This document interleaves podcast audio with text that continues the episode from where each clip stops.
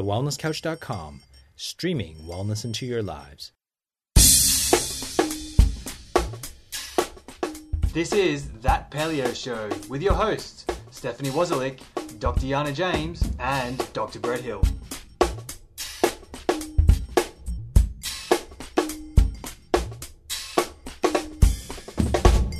Welcome to That Paleo Show, making the paleo lifestyle easy and accessible for everyone. I'm Stephanie Waslick. I'm Dr. Yana James. And I'm Dr. Brett Hill. And this is our final episode in our 12-week introduction to paleo. We will have lots more episodes after this one, but we thought we'd conclude our introduction 12-week with an episode about the paleo journey. So when people decide to go paleo, I'm doing air quotes, we tend to run across some challenges or some criticism, or and everyone takes it at a different approach. So today we kind of thought we'd talk about some challenges and kind of go through our own journeys a little bit about what happens along the paleo journey.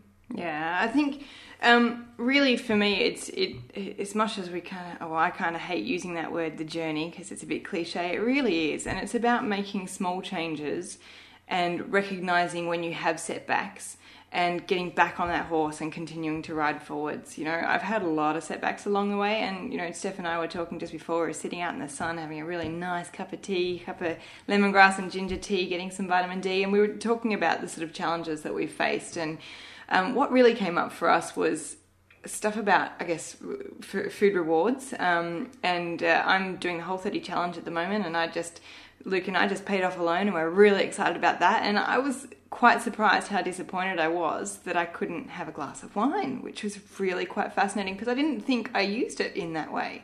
But to get home on the Friday night, pay off that loan and go, yeah, we've done it.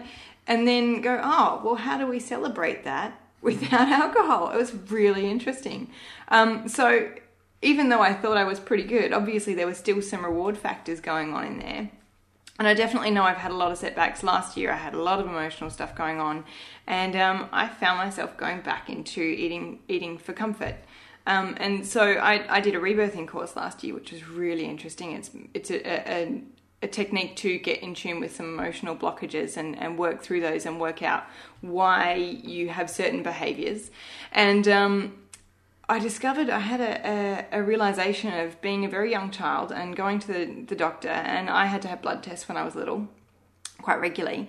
And every time I went in there and had this blood test and it hurt, the doctor would say, you've been such a good girl, here, have a jelly bean. Or here you go, that'll stop it hurting, have a jelly bean. And what the conclusion was that I had from that was, from at a very young age, I'd learnt to associate sugar especially, but food, with rewarding myself, with taking away pain, for one, and for being a good girl. So even as an adult now, as funny as it sounds, I found myself, when I had a bad day or when something hadn't gone to plan, when I had come up short of where I'd expected to be, I'd then want to soothe myself with food, which is not really a good way of going about things. Yeah, it's such a good point, and it's something I'm really conscious of, obviously, having two little kids, is we're constantly thinking about, okay, well, what are we teaching our kids? Like, what are we teaching them right now? And so it's really important to start thinking about what the message they're getting, if you're rewarding them like that, is. And, you know, I think for us, it's all about internal validation for the kids, I think, is really important. So,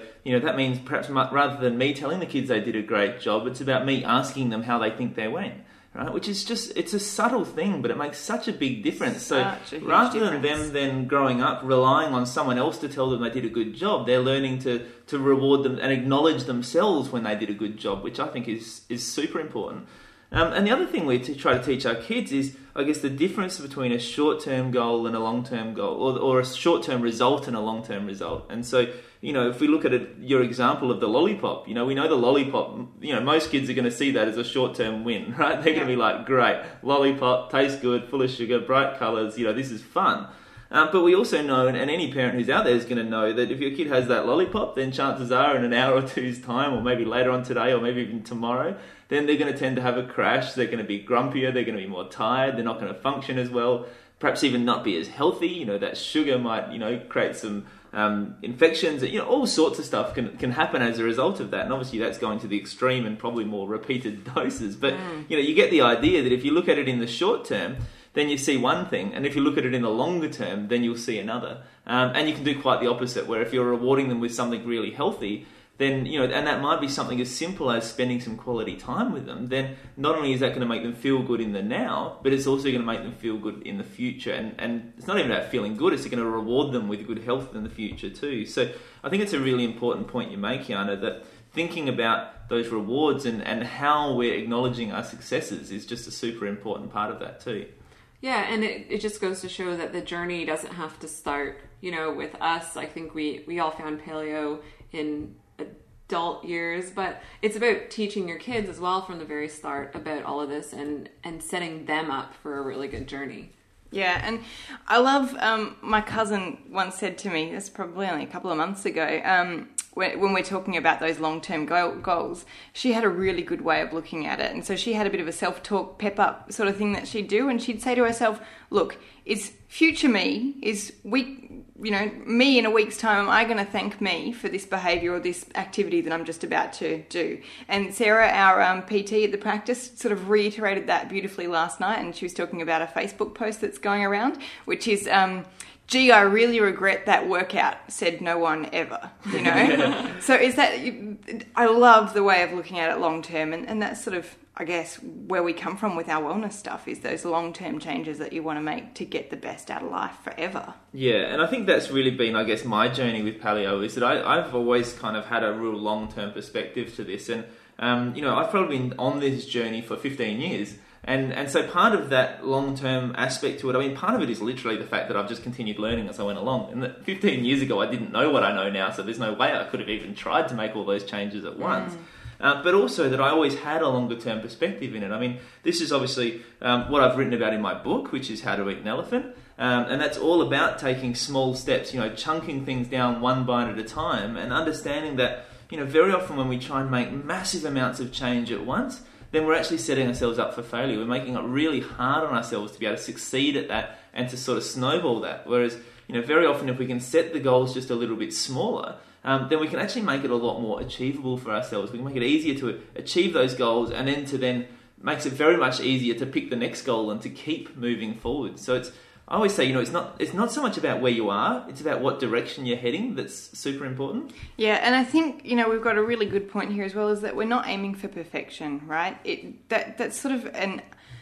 To me, it's an unachievable goal. It's maybe one to have in your mind, but it's not... You shouldn't be thinking that it's something that you're ever going to reach, because there's always going to be room for improvement as far as I'm concerned. Would you guys agree? There's always going to be room for improvement. So what you want to do is to apply what you know now in a way that works with you, that's congruent, that is sustainable, so that you can make those little itty-bitty changes and really build to something awesome. Yeah, and I'd probably add to that, I actually probably do aim for perfection. I know that sounds ridiculous, but I do aim for perfection, but as like a long-term aim. Like I'm like, there's this perfection out there, and that's what I'm aiming to. But part of that is, one, I acknowledge that I may never get there. Yeah, right? I think that's probably the important part. So I'm always wanting to push towards it, but I've got to acknowledge that I may never get there, right? Yeah. And I probably never will. It's always going to be just there. Yeah. But I'm always trying to say, well, how close to that can I get, right? I'm not going to settle it. You know, there's this kind of the 80-20 rule and all those sort of things. You know, I'm not a big fan of that, because I'm like, well, what happens when you get to 80, right? What do you do then? Do you stop or do you continue trying to improve? So I'm like, aim for perfection, but one, acknowledge that you may never get there. And two, acknowledge that failures and setbacks and challenges are actually just part of the journey. And I think that's probably been, you know, a big part of my journey, is just acknowledging that, you know, over those 15 years, I've failed heaps of times, right? I've not succeeded. I've gone backwards. But in reality, none of those have been failures. None of those have been going backwards, because I've learned stuff along the way. I've made new distinctions. It's caused me to find new knowledge. And it's meant that the next time I took on that challenge, it was easier and made it easier to take that next step forward. Yeah, and in, I think it's Simon Sinek, is that how you say his name? In his Start With Why book, at the very end of the book, there's a beautiful gem, and it talks about only trying to be better than yourself. And that's exactly what I think you're talking about, Brett. It's just, you're not trying to be better than me or better than Yana, or we're not trying to be better than you, and we're not trying to be better than anyone else in the paleo community. We're always just trying to beat our own goals and our own achievements. So I know like Yana started the Whole30 this week, and that's not because, you know, we're doing it. That's not because anyone else is doing it. It's because she wants to do that achievement for herself. Yeah. And I think, you know, that really comes back to that external versus internal validation thing. We don't want to be comparing ourselves to everyone else because, you know, if we look at it, 77% of the Australian population is chronically ill. We don't want to be comparing ourselves to those sick people because that's a really bad place to be. And I think for me, that's sort of how I got to where I was at before was, well, at least I'm not as bad as those guys, you know, I could be worse, instead of, well, what can I do to make me better than me yesterday? And certainly with those setbacks, like you were saying, it's an opportunity to learn, and you should be really grateful if you succeed and don't have setbacks. But when you do, if you do, be grateful that you've had them, because more often than not, you'll discover that your body tells you that that's actually a setback. I know for me, every time I get into this like tape loop where I go back and I do a behavior that I used to do. I'll go to a restaurant that I haven't been to since I was doing paleo and have some food there that I would have loved back then. And now I have it and my body goes, what the hell are you doing? Like, don't do that. And so it's a really good affirmation or what's the word I'm looking for? Just reaffirming that I've made the right decisions and I should be so proud of the changes I've made to my body, and that my body can actually tell me when I'm having stuff that's not ideal and not going to support my best health. Yeah. Well, this week, I've been pretty good with paleo, I think, for the last little while. And I decided to step it up a notch and try and make some sauerkraut homemade from scratch because I thought, I've never made fermented food before. It's this awesome, delicious, you know, thing that'd be good for my gut. So I, you know, enthusiastically went and bought some jars, made some sauerkraut, and I tried it for the first time a couple days ago without reading all of the warning signs on the websites, and turns out I had made a bad batch of sauerkraut and I've been suffering all morning. So, but that just goes to show, I mean, it doesn't mean you shouldn't try. You really need to just take that experience, learn from it. And I'm listening to my body going, oh, I won't do that again, but I will try and make some more sauerkraut. And it's about taking it always to that next level and just trying to be better than yourself. It's something I'd never done before. I wanted to take myself a little bit out of my comfort zone and give it a go. Yeah, and I think back to what Yana was talking about before is when you do go back to those foods that you had previously loved, and once again, it's that longer-term thing again, right? Because chances are, as you're eating it, you're going to feel good, right? You're like, I've had this for ages. Yeah. It's like, oh. But then if you really pay attention into how you feel the next day, then you start to get really different answers. Right? Yeah. Like, I know for me at the moment, I'm sort of doing some experiments in like hip to waist ratio, just following that over time, just because it's kind of interesting. And it's amazing how just what you eat can make such a difference to that. And that's just one, I mean, I'm not big on measurements, I should say that, you know, I'm not big on averages and weights and blood pressures. And, you know, we get so caught up in those numbers, and I'm definitely not getting caught up in what my number is. It's just purely out of curiosity. And I think that's important. But it's definitely that thing of being able to look at it, how it affects you that day and even the next day, which is fascinating to start to draw some conclusions and some, you know, just points of interest there. Yeah, and I think it's really important. We've talked about this before as paleo being a framework, but it's also kind of a state of mind as well. And it's important to kind of think about, how are you actually looking at paleo? Are you looking at it as a diet?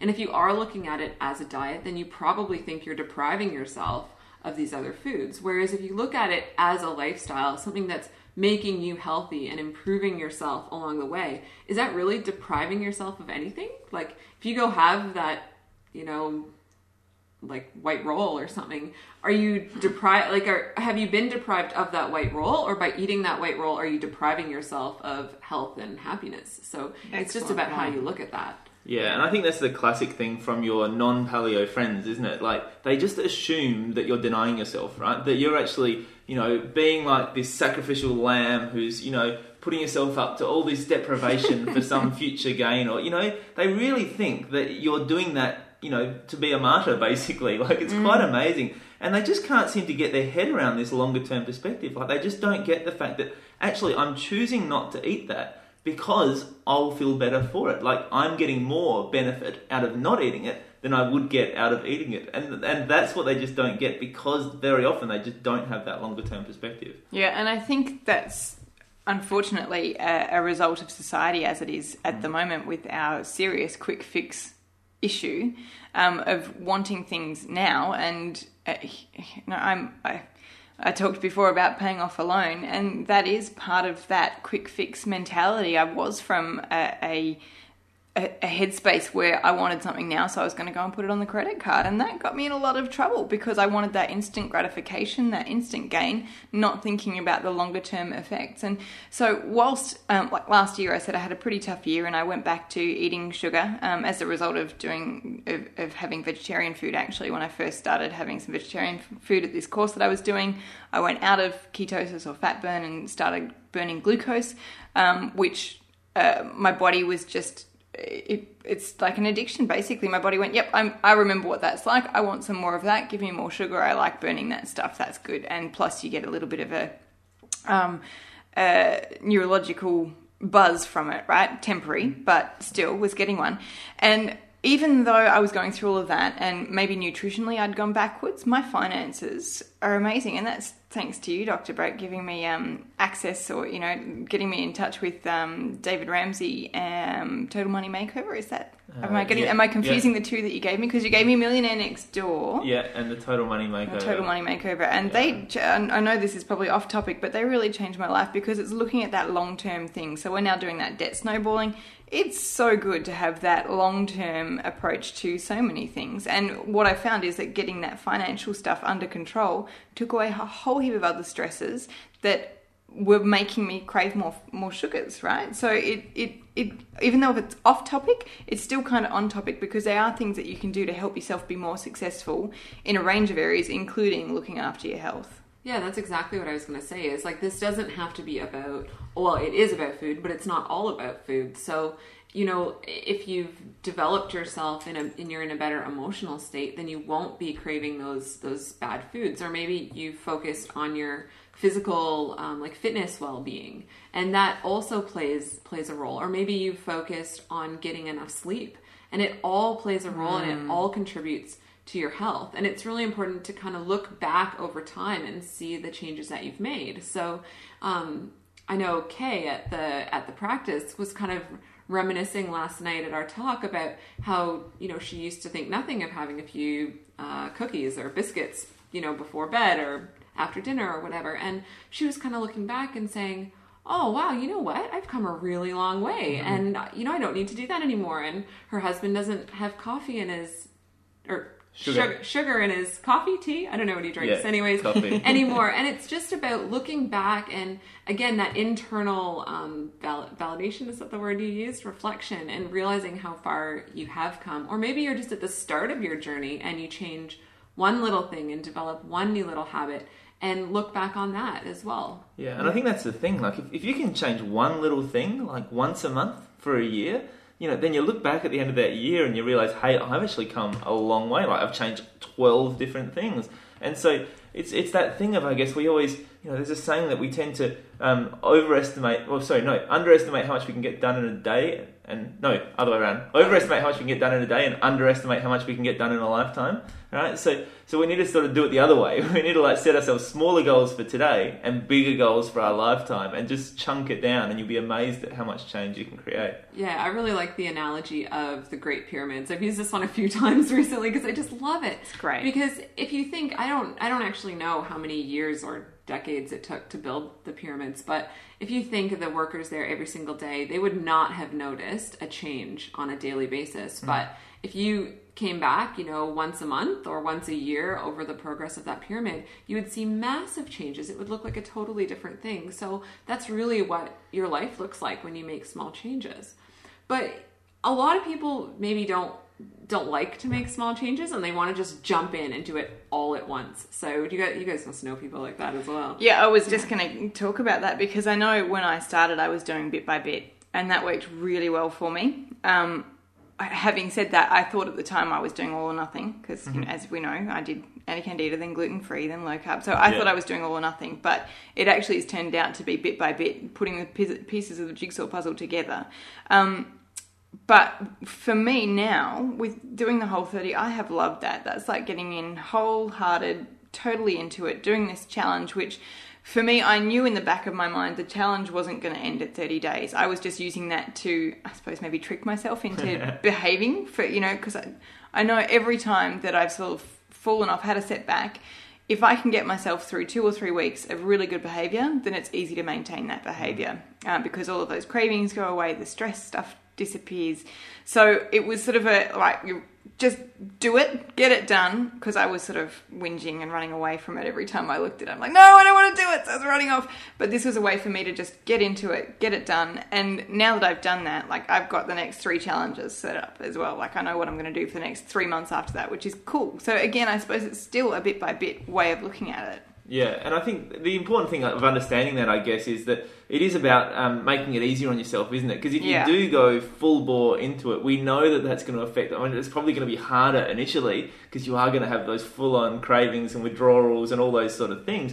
But then by the end of that 30 days, you really have changed your metabolism, you change your physiology such that those cravings are going to be so much different that it makes it much easier for you to continue. And I think the best thing about doing something like that Whole30 challenge is by the end of that 30 days, you can actually see how good it could be. So even if you then go back to the start and start doing it one bite at a time, at least you've got a picture of, hey, you know, if I did this full on, like if I got to this end goal of doing it that way all the time, then this is what I can expect. You know, my energy is going to change, my cravings are going to change, you know, whatever's changed for you. It gives you a picture of knowing, because very often what happens is we get so far into it that we've been living this perhaps unhealthy lifestyle for such a long time that we don't even realise how good it could be if it could change. And often we're told that it can't change, and we're told, oh, there's nothing you can do about it, it's bad luck, it's your genes, it's just you, whatever. And so it's that reset of going, wow, that's what's possible, I think is one of the best things about that. Absolutely. Yeah, but also making your goals measurable is key as well. So I know, and kind of gets back to finances, I know when it's like, we'll just spend less money or eat out less or, you know, do this or do that less or do that more. That's really abstract. And I have a really hard time working within those parameters because what do they mean? You're not measuring them in any way. But if you say to yourself, okay, I'm going to do this X amount of times a week, or I'm going to do this for a whole week, or I'm going to do it for a whole month, like having those parameters and those really clear goals and objectives makes a huge difference, and it makes you be able to know at the end that you did achieve. It's not like that 80-20, like Brett was saying, oh, well, 80% of the time I'm going to eat well. Well, how are you measuring that? And you probably think that you're doing better than you actually are as well. Yeah, absolutely. And this fits in really well with, I had a wellness coaching session with Steph, must be 4 weeks ago now, and she gave me some tips and pointers of having a daily checklist of things to do, and I, to be truth be told, I only got around to finishing my version of it this weekend, but I've had it this week, and it's been really amazing to see how many more things I get done when I've allotted time for it. But also it gives you that chance to reflect and go, oh wow, I actually did do what I said I was going to do. And then you can do that gratitude to yourself and congratulate yourself on having achieved. And I know people are probably going to listen and go, cool, I'm going to do this. And then there's other people who are going to listen and go, that sounds good, and I'll do it eventually. And that was where I was at.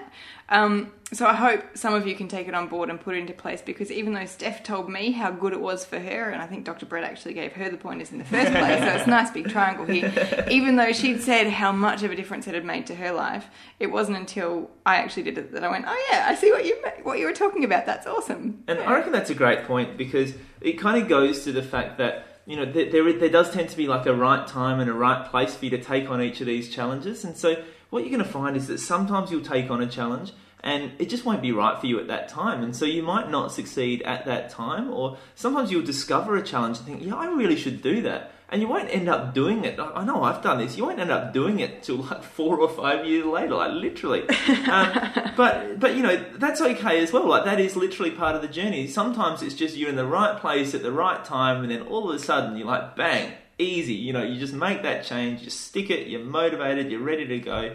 And so just understand that there is, you know, there's a bit of timing there as well. And that if, you know, if you didn't get it, it's perhaps just not the right time and the right place to take on that particular challenge. And maybe just pick another one and go on with it. I mean, this is, you know, I mentioned my book before. Like I've got 97 different chapters in my book, you know. So there's so many different things there that are all really part of the paleo lifestyle that you can just pick one little bit. And as I said, it's really specific. As you said, it's measured. So it's either a 21-day challenge or a 7-week challenge.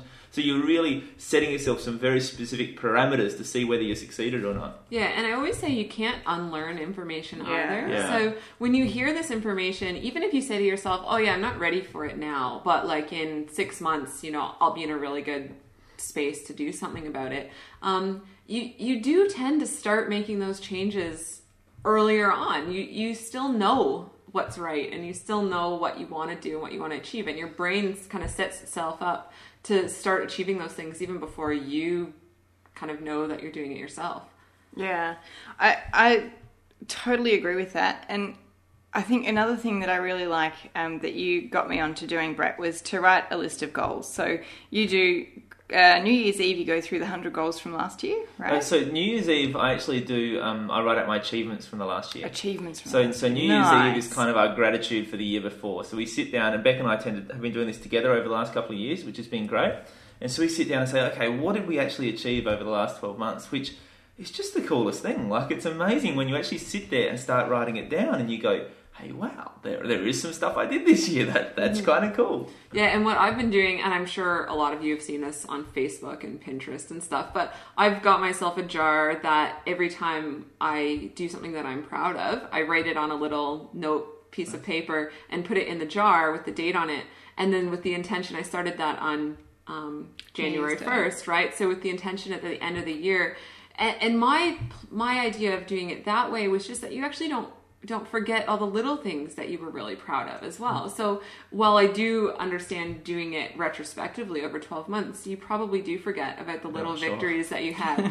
So like I just wrote one today or yesterday that I ate the first batch of lettuce out of my garden. And that was really exciting for me. I've never done that before. So those are things that you would maybe tend to forget over time. But that's another thing by doing an actual gratitude journal as well. So I don't know if that's something you do, but just keeping track of the things that you're grateful for every day. Yeah, so I actually do a journal. I fill this in every day. I don't know if you've seen me doing it at the practice, but in fact, I don't do it every day. I do it 5 days a week because I do it when I'm at the practice because that's easy for me to remember and make sure I do it. So in the mornings, I write out 3 things that I'm grateful for every single day. I write out 3 things that I'm visualizing, so 3 things that I want to happen in the future, and then I write out 1 affirmation. So I have an affirmation for the day of who I am, what I do, those sort of things, and I find that really useful.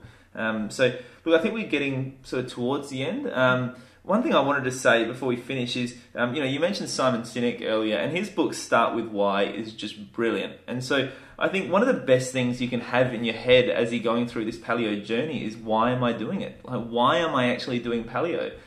Because if you can really connect with why you're doing it, and whatever that is for you, like it might be that you want to be an elite athlete, right? It might be that you want to set a great example for your kids. It might be that you want to have a great relationship, or, whatever it is for you, what is it that really drives you? What is it that really floats your boat? And if you can get that sorted and perhaps even write that out into a bit of a mission statement or a statement of purpose, then all of a sudden, if you can use that as a frame of reference every time you're making these decisions, like you're going to go, okay, is this decision helping me fulfill my statement of purpose? Is this helping me really achieve this massive life goal that I've got? Then I think that makes those little decisions along the way just so much cleaner and easier. Yeah, just play that game with yourself that kids do all the time. But why? But why? So like you say, I want to lose weight. And you say, but why do I want to lose weight? Well, because I want to feel better. Well, why do I want to feel better? And just kind of narrow it down right until the very end. And you have that something that's at the center of everything that you do. And then every decision that you make from then on,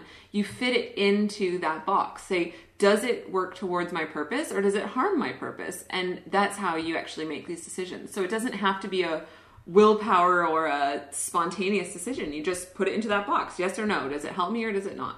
Yeah, that's great. And I've actually done that. I've got my statement of purpose on my bathroom wall, and I read it every morning while I'm brushing my teeth, which has been great. I just also realized recently when we bought a house, and when I manifested my position with you at the practice, Dr. Brett, I sat down and wrote a list of things I'd done. Oh, I did. I did a great job. I don't know how it happened. I'm very good like that. So I sat down for our house, right? I sat down and wrote a list of 19 things that I wanted to have in a house. The house we got had 17 of them. The 2 things that was missing was, 1, a dishwasher, which we installed in the first week anyway. And secondly, some ceiling fans. And what the house actually had instead was evaporative cooling, which you can have in Australia, in South Australia, I mean. And that is so much better than a ceiling fan any day. So look, the universe knew even better than I did what I wanted. And same goes for my position with you. And I think What happens when you actually sit down, commit, and write it on a piece of paper is you connect different parts of your brain. You put it out. I know this is going to get really hippie and weird, but you put it out there to the universe. And once you've stated what you want, it is so much easier for you to achieve those things in your life. And I think that goes so well with that cash flow game that we were playing too. Yeah. That is just about repatterning your brain to see possibilities that you didn't see before. Yeah, I think that's exactly what it is. It means that when those opportunities come along in your life, you've trained your brain to look for them, and so as soon as you've told your brain every single day that I'm looking out for this opportunity, there's no way you're going to miss it when it comes along. So as soon as that opportunity comes along to make that change, to take that next step, you're like bang, ready to go. And the other thing you said was, really important, I think, in terms of setting the goals, is that when you do set yourself a goal, a good thing to write is write your goal and then write at the end or something better.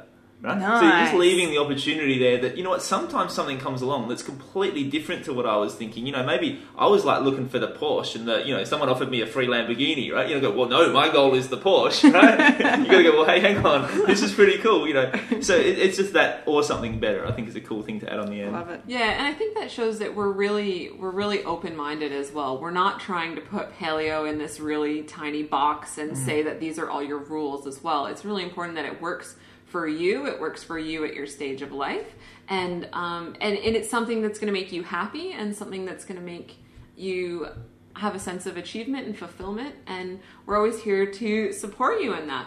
I know we're going to go over, but I just sort of something really quickly I want to add in as well that's really helped me with the setbacks is Dean Dwyer talked about visualizing things, right? So we're talking about writing lists, setting goals. Really important that you then visualize what that looks like in 3D, I think. And the way that he used it was that if he knew he was going to a party or to a function, he would visualize the entire event from start to finish with him only eating what he wanted to eat that was paleo.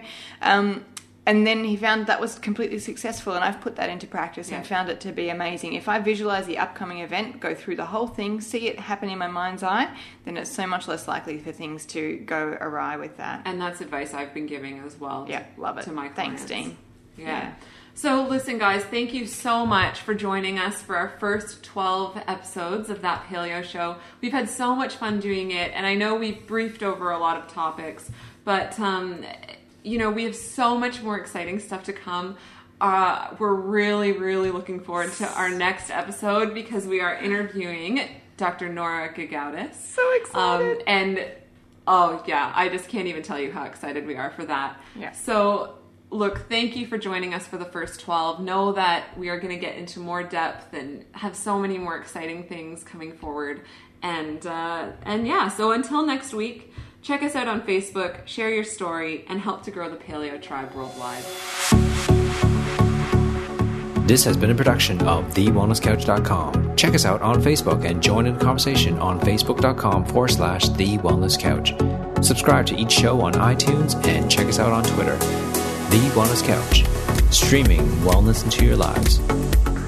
Hi, Dr. Damien Christoph here. Well, believe it or not, the 100th episode of The Wellness Guys is fast approaching. The best part about this incredible journey for us has been hearing the life-changing stories so many listeners have experienced. And now we want to interview you on The Wellness Guys show. All you have to do is record a short video or audio testimonial using your phone or your computer for us to use on our 100th episode. Email it to info@thewellnessguys.com to enter the draw to win a free VIP ticket to the Wellness Summit in Melbourne. This is on Saturday, August 17th. The value of this is $297. Plus, there are 4 AV recordings from our Gold Coast Summit valued at $147 each. Plus, one lucky winner will be interviewed by us on our 100th episode. So get to it and good luck.